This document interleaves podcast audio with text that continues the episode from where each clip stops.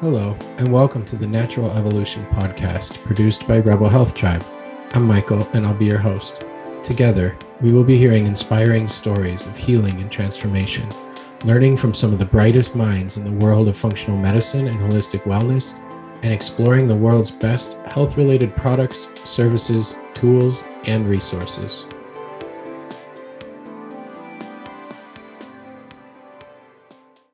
We are live. I am here today with Dr. Michelle Veneziano. Michelle, thank you for being here.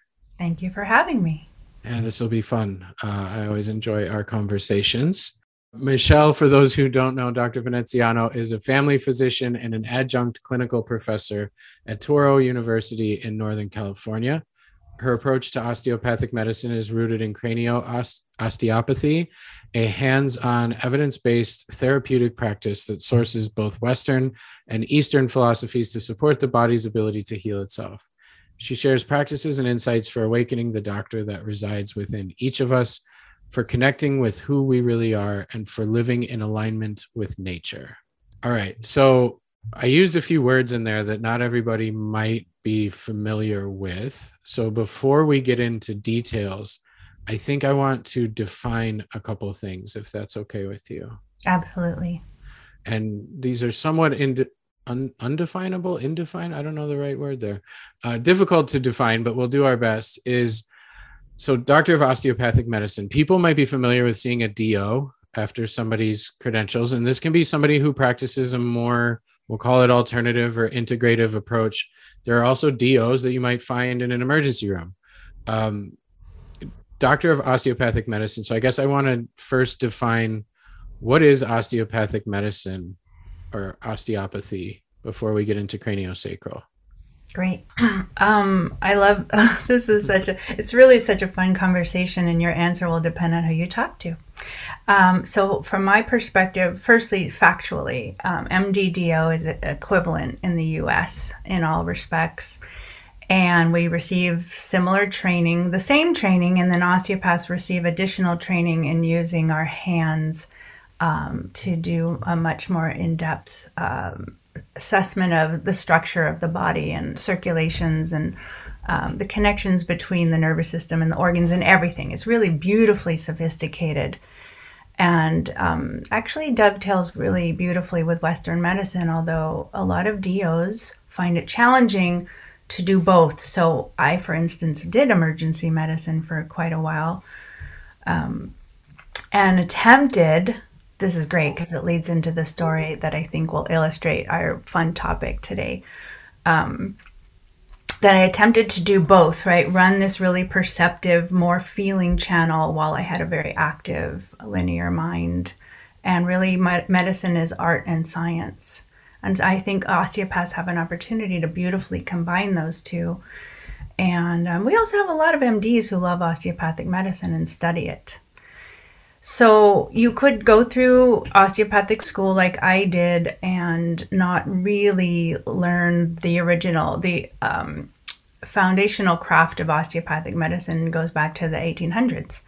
And then as medicine became more and more technological and medication focused, there was a time in the 60s when there was an actual opportunity to, to hand in your DO degree and pay a fee and get an MD degree instead. But there was this um, core culture of um, of old school DOs who knew the magic of this um, profession and refused to surrender it, and they just held fast through the time of, um, you know, when breastfeeding wasn't in vogue, and and a lot of, um, you know, really um, moving away from nature in the way that we live that happened in the 50s and 60s. And then as the cultures come more around to, gee, being living in alignment with nature has its benefits, this tradition has come forward and become a lot more popular with the students entering school. So you'll find now um, a lot more receptivity and also awareness in, um, you know, uh, people seeking care that they're looking for some of the original um, benefit, um, you know, real magic of osteopathy. Um, and so I just chose, honestly, to do both as hardcore as I could. I don't know why. I just was driven to do that, and I recognized how challenging it was, and didn't judge those who who just didn't choose to pile that much on their plate. So, and then craniosacral is kind of an offshoot of cranial osteopathy. Like I, you, in my bio, I name myself a cranial osteopath. We don't actually use the term craniosacral exactly. Um, but there was a DO named Upledger in the 80s who said, What we have here, this knowledge is so good, we can't keep it contained in this quite small profession. We need to really make it more available. And so he, uh, it was controversial, and and he went out and he started teaching massage therapists and physical therapists and I personally feel like I'm so grateful for that because without having him him pushing the the edge there, uh, most people, um, let's just say most people have had experience of craniosacral, um, many many more percentage wise. I've been exposed to craniosacral, and then the cranial osteopathy is still a it's a it's a pretty small uh, society. It's almost like a little its own little secret society. So I'm I myself am I'm really about bringing the um, the brilliance and the wisdom of it to more people. Like that's really what feels like is needed in the world now. So that's my mission. So that was pretty controversial within the like osteopathic community whether or not this it's almost like letting the secret out of the bag or was it this is ours we should keep this or um, that you, they didn't feel that there would be a competency? That the all of it all okay. of it. Um it, it in a sense you could say well there are ways that any methodology could be misused. And when we get into working with what it really is about are um, subtle relationships in the body and um, it's an interesting principle because when you I, I actually believe i named the topic of what we'd focus on today coherence. It's a coherence is the word of wave motion in the body. Imagine we're all like musical instruments. And what we do is bring is tune the instrument so that all the different motions of the body wave motions of the body harmonics and fluid dynamics are all pulsing in this really integrated coherent smooth way and um, this is just essential to life right? So to say that we would we would say that oh but but the point of it is when you reach that place in a person they become very moldable. We become very fluid. So you really need to not be a bull in a china shop when you reach into interface with the body in this really nuanced way. You can have a lot of impact with very little effort so it's important to remain very present and nuanced with your attention. Um, however, it's really important to be very uh, present and nuanced with your attention in life, period. And I think that's the point that we all have this this innate skill we're born with, right? It's how we used to track game and figure out where to plant our food and how to harvest and what the weather was doing. So we all have this native ability to tune into nuance and resonance in the environment. And it's an it's an essential skill that I, I really feel passionately that we're all I, I, nobody's not excited about getting back to that state right? It feels so much more like life makes sense and we we we connect with our sense of belonging to something larger through um, resynchronizing uh, as one word I use, or coupling um, entraining again with the greater forces of life and nature. Okay. I was curious how you would try to explain it because I've been through some craniosacral therapy myself. In my first experience, I I liked it. I felt great. And then some like Mira, my wife, and some of my friends and colleagues were like, "Well, what, what is what is it? What, what do they do?" And I'm like, I don't know. like, well, what happened? I said, well, I laid on a table and she had a hand under my back of my neck, my lower part of my skull. And that stayed there for a long time. And then I was kind of out of it for a while. like, was it massage? I'm like, no, her hand didn't really move. And then it was over.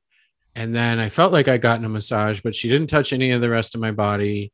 And I had to sit in the car for like 10 minutes before I drove home because I felt kind of stoned.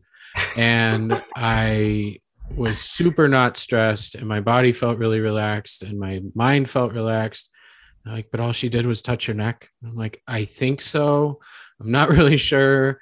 And so then the next time I went in, and she was an interesting, most craniosacral therapy practitioners I've encountered are pretty interesting people. And she was pretty interesting. And I said, uh, what did Virginia, what did you, what did you do to me? And then she's like, I'll give you the short version. And then 10 minutes later, I didn't understand it any better than I did when I asked the question. And so I never know how to explain it to anybody, but I'm a huge fan and I always recommend everybody goes and gives it a try. But what I learned was that she was feeling the the tide or the flow of both energy and is that cerebrospinal fluid or is it what is all the fluids I, have to come into um, coherence with one with each other. So I don't really okay. make one more important than another. I Although you would say that if the cerebral cerebral spinal fluid isn't, um, you know, like if you're out in the ocean, the swells are laminar waves. There's this smoothness, right? Mm-hmm. This kind of long wavelength. And then when a body, like when you walked into her office, you may have may have been more like turbulence, like the water at the edge of the mm-hmm. ocean. And so you couldn't participate in the larger rhythm of the whole sea, which would have you just be able to kick back and be a part of something huge that would just hold you and support you and move you and really do all the work of living. So when we're not actually entrained or synchronized or coherent with those larger forces, we feel very out of touch and frenzied. I connect with that sense of the ocean in myself and my body. I tune into the space outside. So it's like I have one leg in that space. And then I, I have another hand, uh, one hand there, one hand. Well, I have both my hands on you, but part of my awareness is is in, synchronized with that larger thing.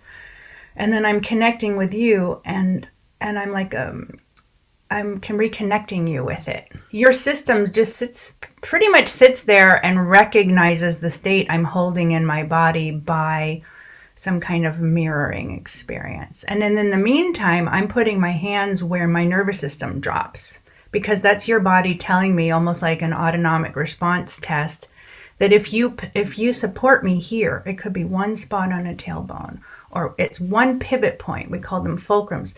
This is the point of um, support that will allow me to organize back to my wave. If you just kind of, um, you know, it's like the cat in the hat balancing all the things. You want to find all the little fulcrums that allow the system to find that sweet spot of resonance and balance.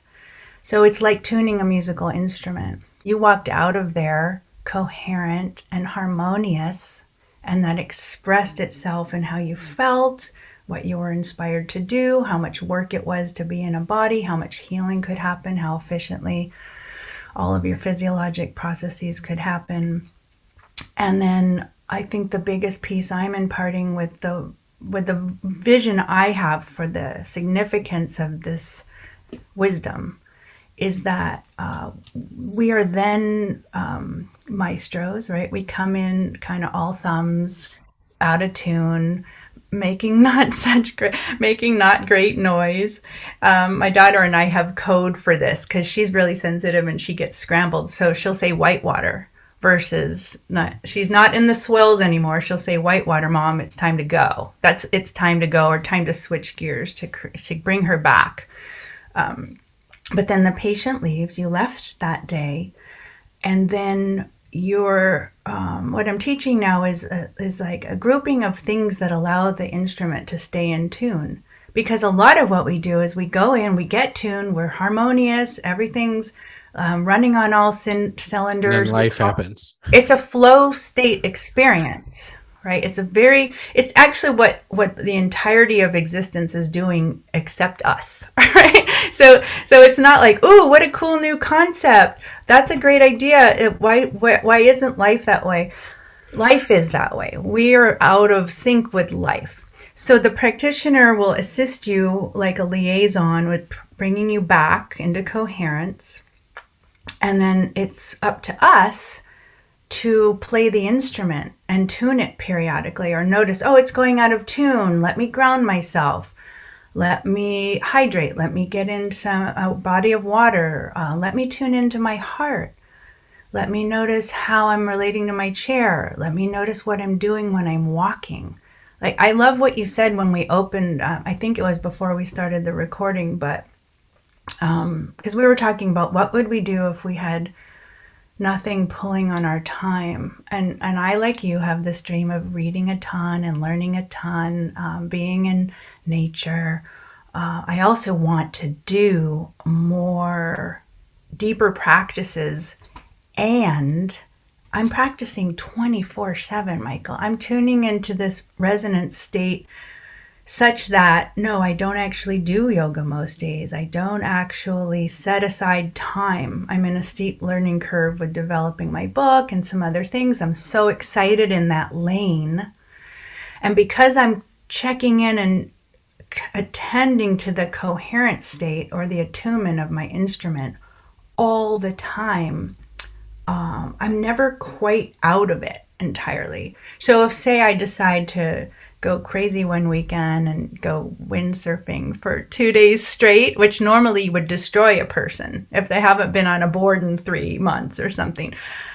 I don't have that experience. I maintain through this attention to coherence a baseline fitness and hydration state, which is like just imagine there's an electrical component, right? You get the music, you get the instrument tuned there's a lot of coherent and powerful wave motion that is actually like static cling on a sock. It takes every cell in your body and inflates it and creates this buoyancy and, and literal springiness in the skeleton so that we um, are reversing what we are constantly doing when we're not attuning, we're actually deflating. Imagine a tire is just slowly shrinking and in a body to me it feels like oh you're beef jerky today. You just pretty much uh, everything drained out and it's so incremental we don't notice.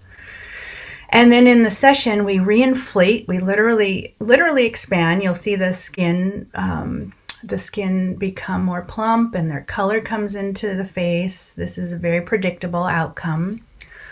And um, and we feel fabulous. And then and then there I, I literally call this the hydration process. Even though when i talk about hydration I, i'm also referring to life force circulation that the electricity comes in and it's coupled with the water and it's and it's also um, supported and held by the state we uh, maintain in our consciousness with our thoughts and our feelings so a big part of maintaining coherence is you know, attuning to what we're grateful for and loving feelings. Um, and um, I think I, I, when I was asked to choose a title for this interview, I was like, the heart. The heart is really the organizer of everything I'm talking about, right? The love frequency, but literally the heart structurally as well, and in terms of our emotions. Um, if you want, and even in terms of hydration,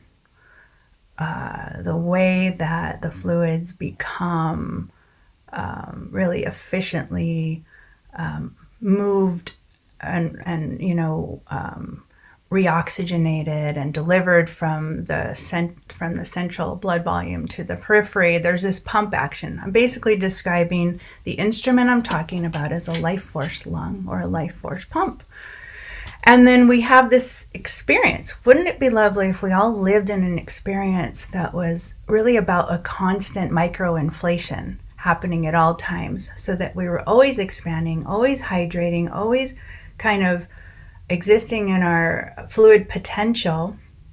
And what I experience with adults, even of advanced age, is when they really get this, they can have a car accident and bounce back like a teenager they start to say things like, gee, I used to take this flight and it would level me and it would take this many days to re like um, regroup. Um, just imagine I'm I'm talking about literal uh, return of uh, resilience and adaptability, right? And this is not you know something we're not aware of. We see in very um, hundred year old yogis and martial artists and um, you know uh, practitioners of qigong that they look like well they're very youthful they have a lot of energy and they move with this fluid nuance of of a young body like babies. Babies are using every cell all the time. All the functions of the body are bright and constantly engaged.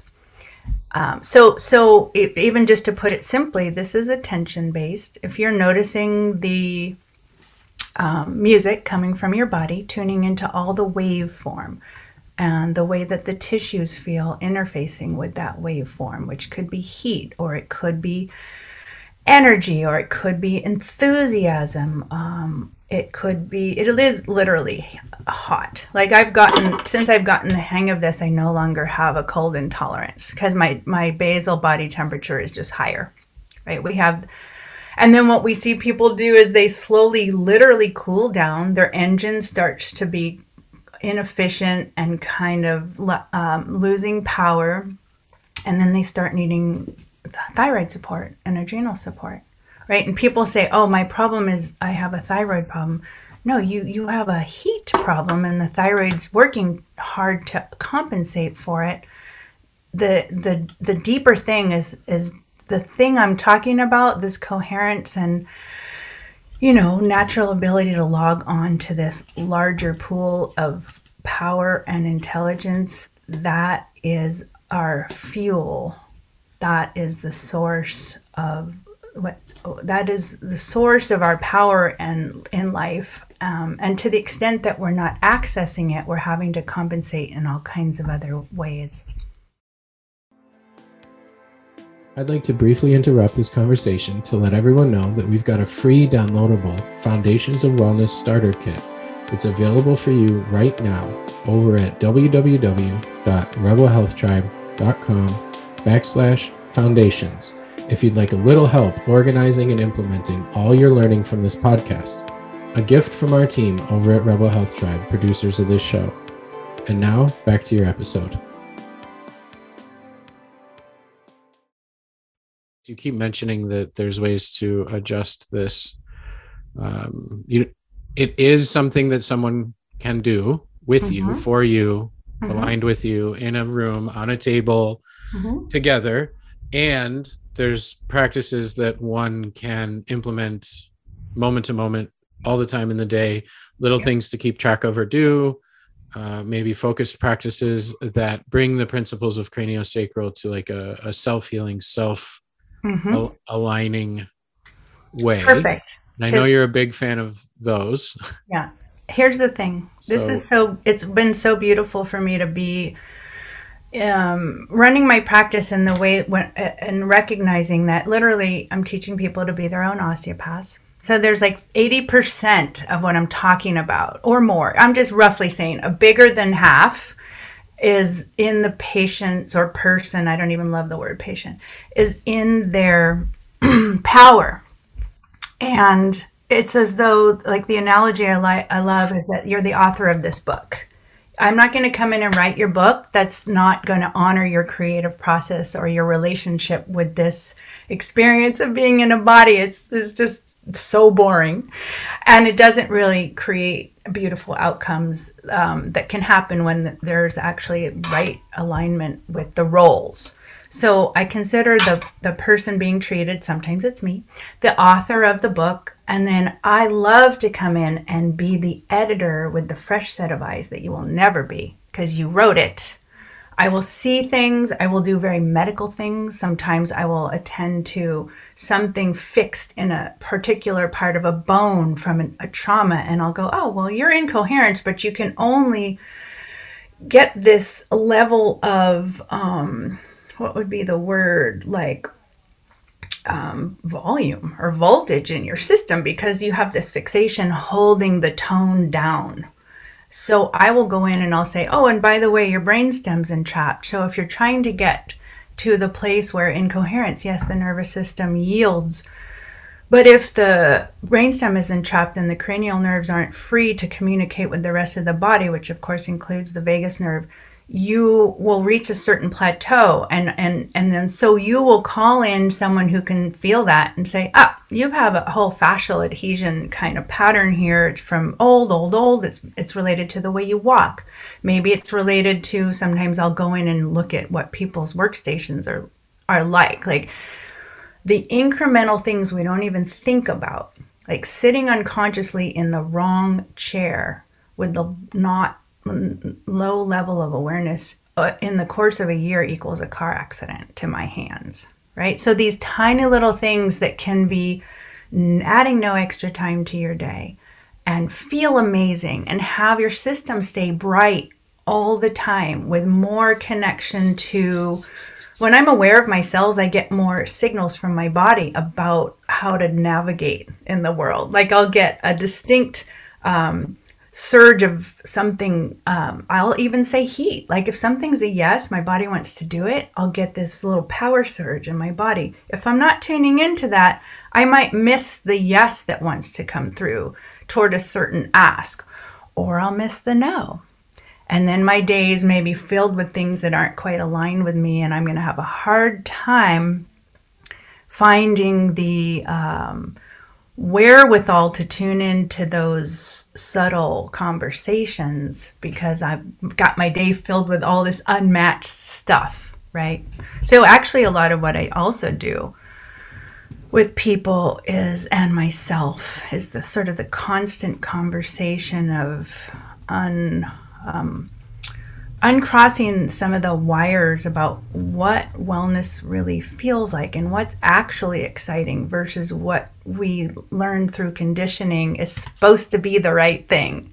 Because i think we can look at how um, most most of us live and, and and how the planet's doing and say that um, maybe our reasoning and logic are not quite informed by this larger body of uh, wisdom and power that would be putting it mildly, I think. Yeah, exactly. So so I love what you said before we started talking because I was like, Michael, I'm so excited. If I had all the time in the world, I'd be on a beach and I'd invent my own new form of yoga, which is actually something I'm doing.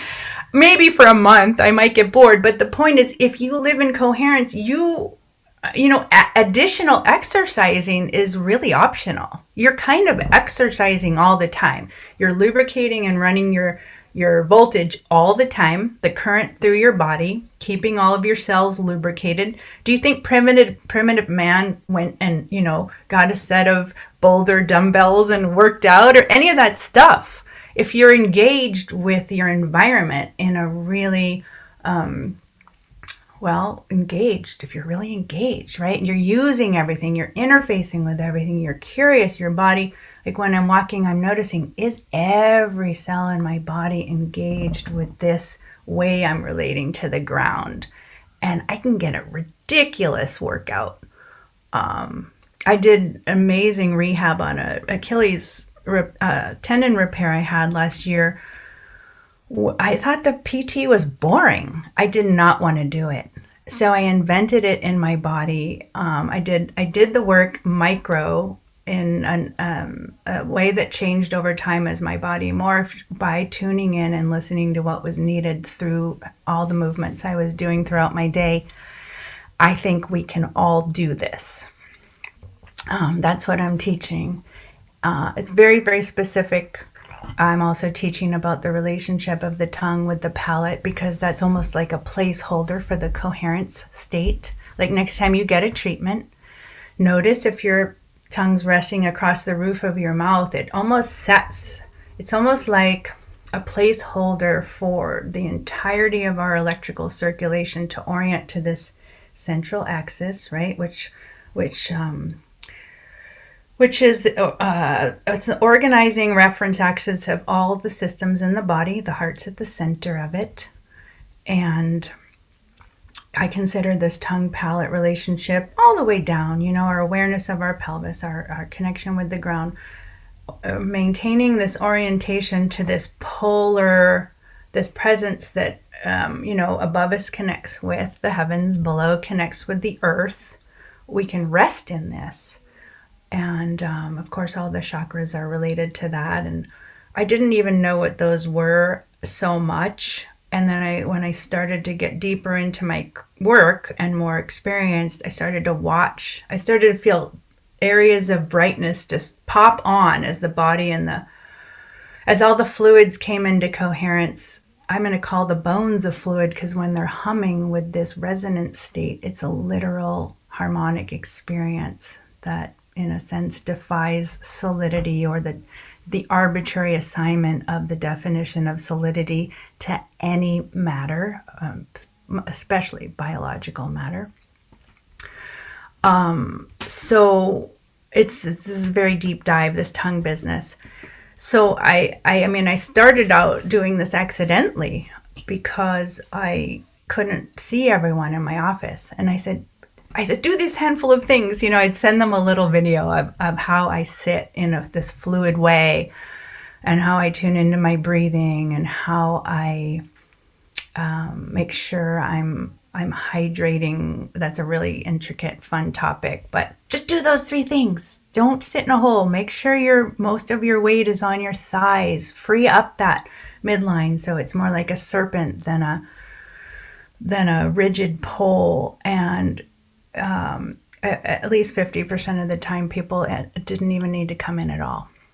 And i and i was like oh i'm really onto something. Like that's so satisfying. People get what they need. They don't need to spend the time and money to come see me. I feel less like an enabler. I'm my time is freed up to put attention on the people who who, who actually need me. You know they've kind of hit a wall because they they, they're doing their work, they're figuring things out, they're processing their trauma, and then they get to a point where they need some reflection and grounding and holding, and it's really appropriate. Like there's a certain amount of healing that we just need partnership for. And there's a huge amount that uh, we, the, the better part of it that we actually give to ourselves it's like great. It's great to be loved by someone but it's self-love is the origin right? I, you can't outsource that. I can't do your self-love for you. Um, but i can't there there's a, a i'm actually coming back to this harmonious coherent bit because if life is a symphony and then my my i'm not supposed to play all the instruments. I am playing my instrument, you're playing your instrument, and then we come together collaboratively, collaboratively and it's not it's an it's a product of the moment and the and what is being called for and how um, you know what state and um, work we bring to the table. It's new every time. It's a deeply creative process. Being in a body is a deeply creative process but only if you're actually present to know that to experience it right? It can completely pass you by if you if you if your conditioning is such that you um, kind of go to sleep and go on autopilot and and check out. So it's not it's that it's not fun. Like you said something about self-care practices their kind of work and i'm like wait erase erase that. It's just the opposite right? It's where's the joy in it? Where's the ease in it? Where's the belonging in it? I mean, as I'm saying these words, I'm getting this whole flood of happiness and heat. And it's like my body's going, exactly, tell them, tell them. Help them remember who they actually are because you're actually already an expert at all of this stuff. You just went to sleep somewhere, probably in adolescence, and maybe um, you had a lot of birth trauma and you had a hard time locating your um, you know your ease or your flow rhythm early in life you know we we we have a lot of impacts of modern life that can create challenges um, at, from the start and the original intelligence and the blueprint from everything i'm saying exists in every person. So like i'll give another example of a patient i am treating who had a fairly serious genetic disorder that rendered her completely corkscrewed and um, um, choreotic with her movements. It's like jerky movements. She didn't ever really manifest in a functional integrated nervous system or neuromusculoskeletal balance. And we basically went into this deep fluid resonant state and she hummed all that stuff open. So we just kept doing it layer after layer.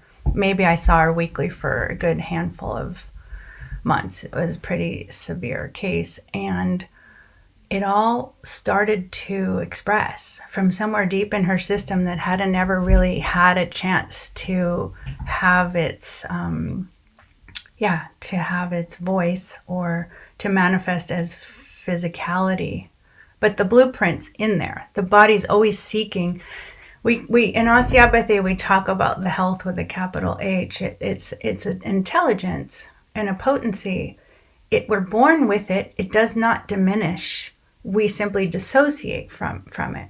So as we come back into dissolving any of the density and compression that we inherit or um, i don't even consider this necessarily a bad thing it's a difficult thing but we come into this world we have lots of challenges. And then our journey here is to relate to those things and sometimes grow through them sometimes grow because of them right? So um, it can become really inspiring and, and fascinating and personal and vulnerable to almost like archaeologists excavate our way back through all these layers um, that we we uh, inherit um, back down into something more original, our essential being. You've mentioned the heart a few times, and you mentioned the word coherence a few times. Uh, to me, like when I hear the heart and coherence, I think of like heart brain coherence and heart rate variability and those type of things. I think you probably have a bit of a different. Um, no, it's all the same thing.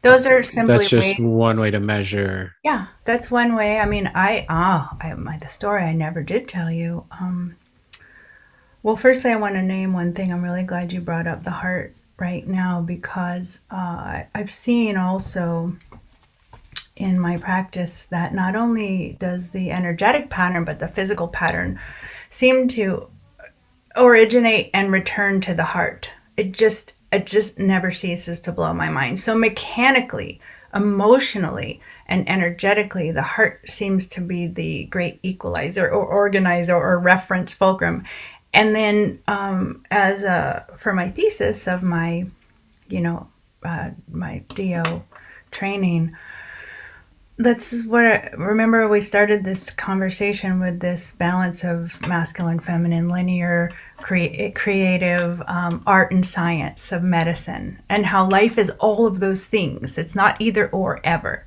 So i was attempting to bridge the worlds and and and integrate them in my being and in my training and so I'm learning this, you know, subtle work with taking my time to spend a few weeks here and there with masters during my even medical school time when I was doing all my anatomy lab and and then I'm out on my rotations in different hospitals and doing internal medicine and surgery, which I also loved. And then, um, but still, uh, I had the most beautifully illustrative experience when I was do- working in an emergency room. That was my emergency, one of several months of working and learning to do emergency medicine. And I had a preceptor, attending physician, uh, who was an MD, who was a, one of these naysayers, like, oh, you guys and all that woo woo stuff. and I'm like, I'm always like, oh, this could be fun. Uh, I don't tend to take take things personally. I'm kind of an East Coast person. I'm like, you know, uh, so so we had this patient come in who'd had a, uh, you know, some healthy soccer mom person. literally, she was taking her kids home from soccer, and she fell. She fell and she hit her head on the curb. And they took her in. Her CAT scan was negative. Her pain was off the chart, and no pain meds would work my favorite kind of situation. No one else can fix it. Let's take, you know, let, and I'm a resident. I, I don't really have a lot of experience at this point. but and I am like believing in this thing. I had felt it. I had touched it with my mentors. I was guided and I said, "Oh, let me um try to do some of this osteopathy, you know." And I also felt in my body like what are you what are you saying? This is a crazy busy emergency room with people running everywhere and bells and you know alarms and people in distress. And i just went in there. I sat down. I i held her head. I didn't even know what i was doing. But i knew enough firstly to know about the cranial base and the brain stem and just the contact there can be so powerful. I knew enough to feel that I would not be blunting any wave that was coming through her uh, body because I, I we don't we don't grab we have to feel the pulse and match it like a surfer on a wave. I did this thing. I noticed the bells. I just made note of them without an opinion. and I literally it was 10 minutes and this woman whatever happened, things came into phase. Some synchrony happened. Her body recognized life again and wasn't blown out like a deer in headlights, completely dissociated and disconnected, is my suspicion of what, you know, that's what a trauma, that's a shock state. Um, sometimes meds can relieve it, sometimes not. If the being actually wants something more refined and deeper, a drug isn't really going to cut it. Um, and so she literally hopped up and skipped out and she was so and and then the doctor he was like well um, that was really amazing. And he said um, you know my grandfather was a DO and i was like oh i guess you're okay then. So the tables turned. He happened this gets getting back to heart rate variability. It's a long way to answer respond to your bringing that up so he said, Look, I run the hyperbaric unit, and we have all this really sensitive equipment that measures physiologic change. Let's do some research. And I was in the position of having to come up with a thesis project. So I was like, Great, let's do it. So I designed a study a few different ways. Um, I knew that it was my uh, my attunement, my my nuanced attention that was able to uh, connect myself, my own system, with this greater wave, right? This is what happens in meditation. We resynchronize with, we get quiet so we can entrain again with this rhythmic motion and this integrated, coherent, resonant motion of life. Once we do that, all is well. Um, so I was um, trying to figure out how could I test touching someone's head without this awareness, just being checked out, and touching it with the conscious with with this conscious connection to this larger thing. So the first design of the study was that I would listen to an audio tape and be tested on it so that I couldn't div- divide my attention. But that wasn't really it just didn't quite you actually can you can multi you can multitask um, you you only really need a tiny little bit of your attention really to attune to this thing kind of like peripheral vision kind of like those um, optical illusion posters where if you try really hard to see the image in all the speckles you won't see it and then you give up and you turn away and the image emerges. And it's really because it's not more looking. It's this nuanced right amount of awareness that will have you see this pretty much invisible thing until you're in it and then it's really really loud.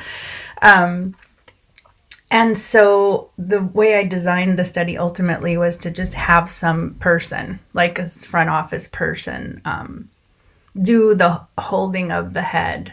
That was it was specific to the head which isn't even really that real it's, it's really not a mimic of nature but that's it was having to be um, you know simplified in terms of variables for consistency. Anyway long story short the outcome was outrageous. What we saw when we analyzed the data was the heart rate variability of the human uh, by this transcutaneous ox- ox- oximetry um, assessment was um, hugely uh, statistically significant, which then we know that heart rate variability is a mirror of the autonomic state.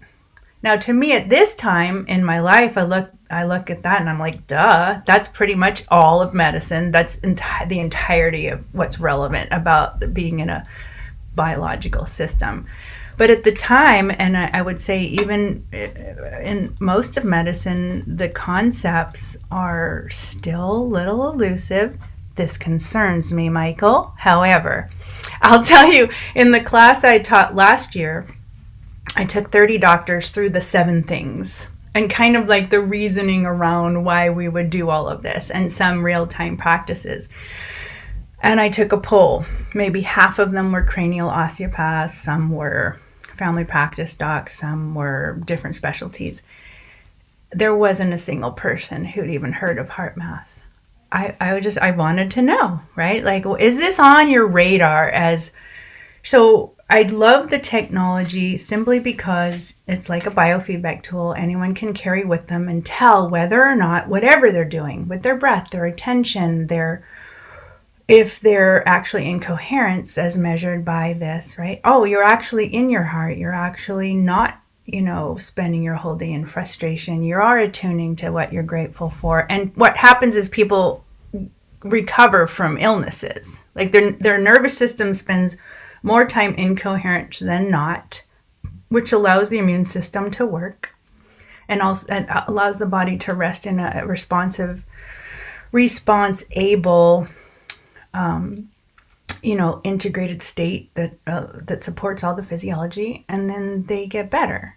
I usually so, have one of their gizmos on my desk that I would lift up right now, but I'm in between moves, so it's in a somewhere else. Yeah. But uh, I've interviewed Rollin twice from mm-hmm. HeartMath, and the research and for the science people out there who might be like foo-fooing some of what's being said in this interview, the HeartMath Institute has an outrageous amount of irrefutable studies. Like when he started throwing out some of the things that they, how you were talking about yours with the the changes in heart rate variability of the person receiving just the mm-hmm. what do you call that? Suboccipital what was what was suboccipital yeah. uh, uh, brainstem region. They've shown that replicatable with different without someone holding their head um, or or touching them. Like they had trained people who have learned some of these practices in a room at a table with untrained people who didn't know they were even being monitored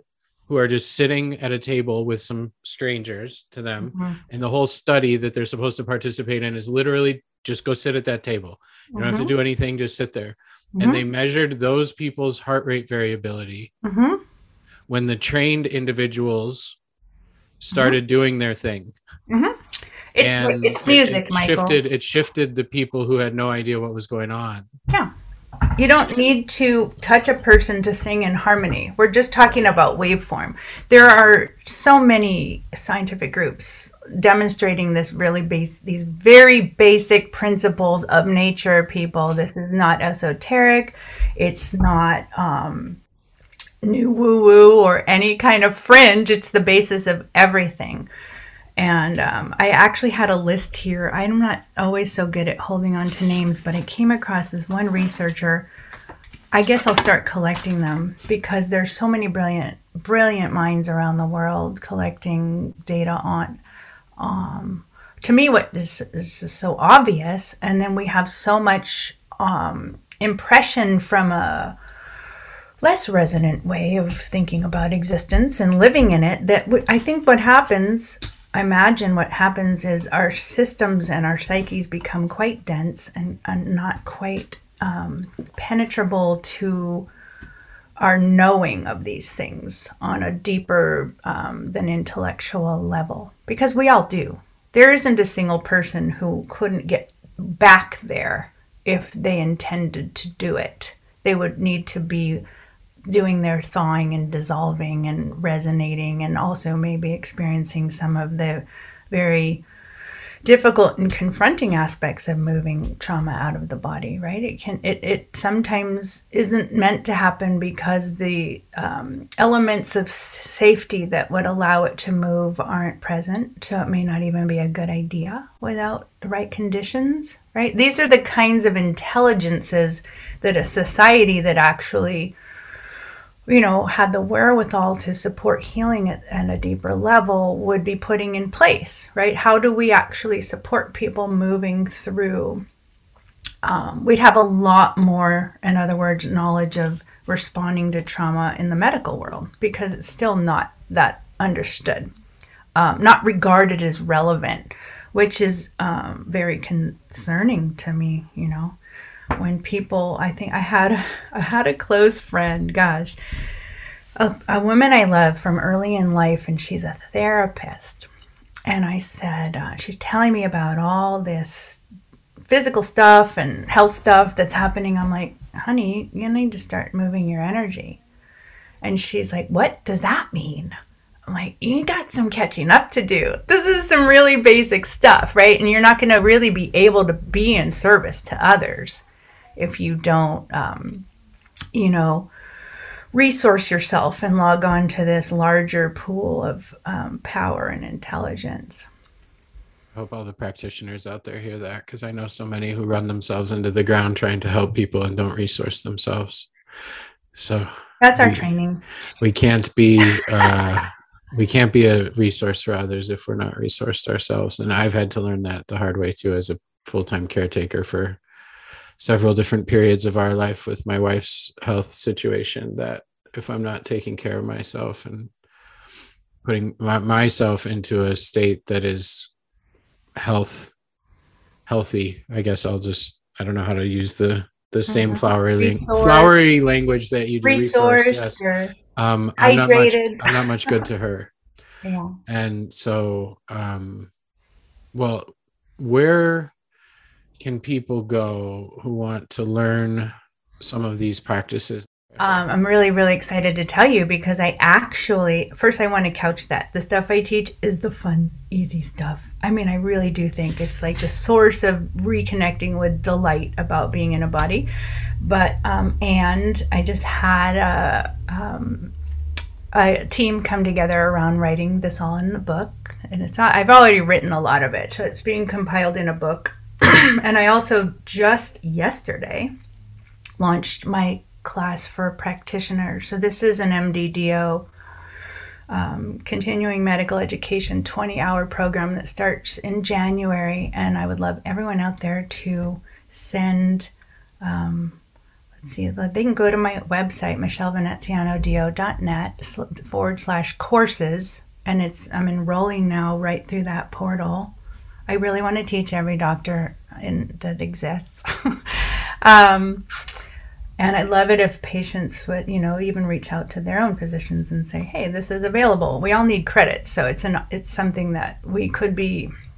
There are a few continuing medical education offerings that are about physician self care. So this is a very physician self care focused program, and then I have um, a study group on Facebook that I just started it for fun because I really love engaging with people from different disciplines. We have continuum movement teachers, we have breath instructors, we have yoga people, we have tantric people, um, we have craniosacral people, we have osteopaths, all in there, kind of joining their wisdom. And really, it's a social. It's it's for it's for collaborating communally, right? Because the really um, life is about um, coherent life is about all contributing our medicine and our we, we all have different gifts. We're all we're all taught in our conditioning to kind of play all the roles like you were saying before. You're playing so many roles that aren't who you are that's bringing you out of coherence.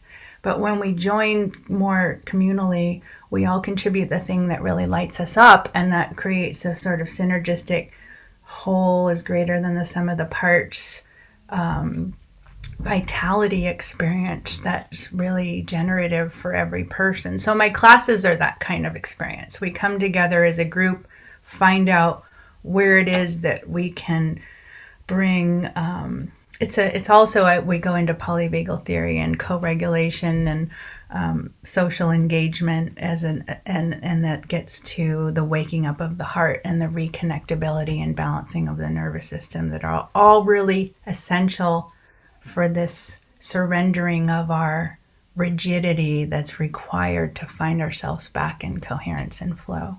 So those are three things, right? The website with the course, the Facebook group, totally free, open to everyone, and the book that's coming soon that I'm I'm really really excited about.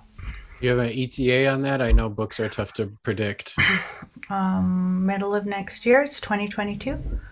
Great. I would say. Thank you so much. I look forward to connecting more. and good luck on the book.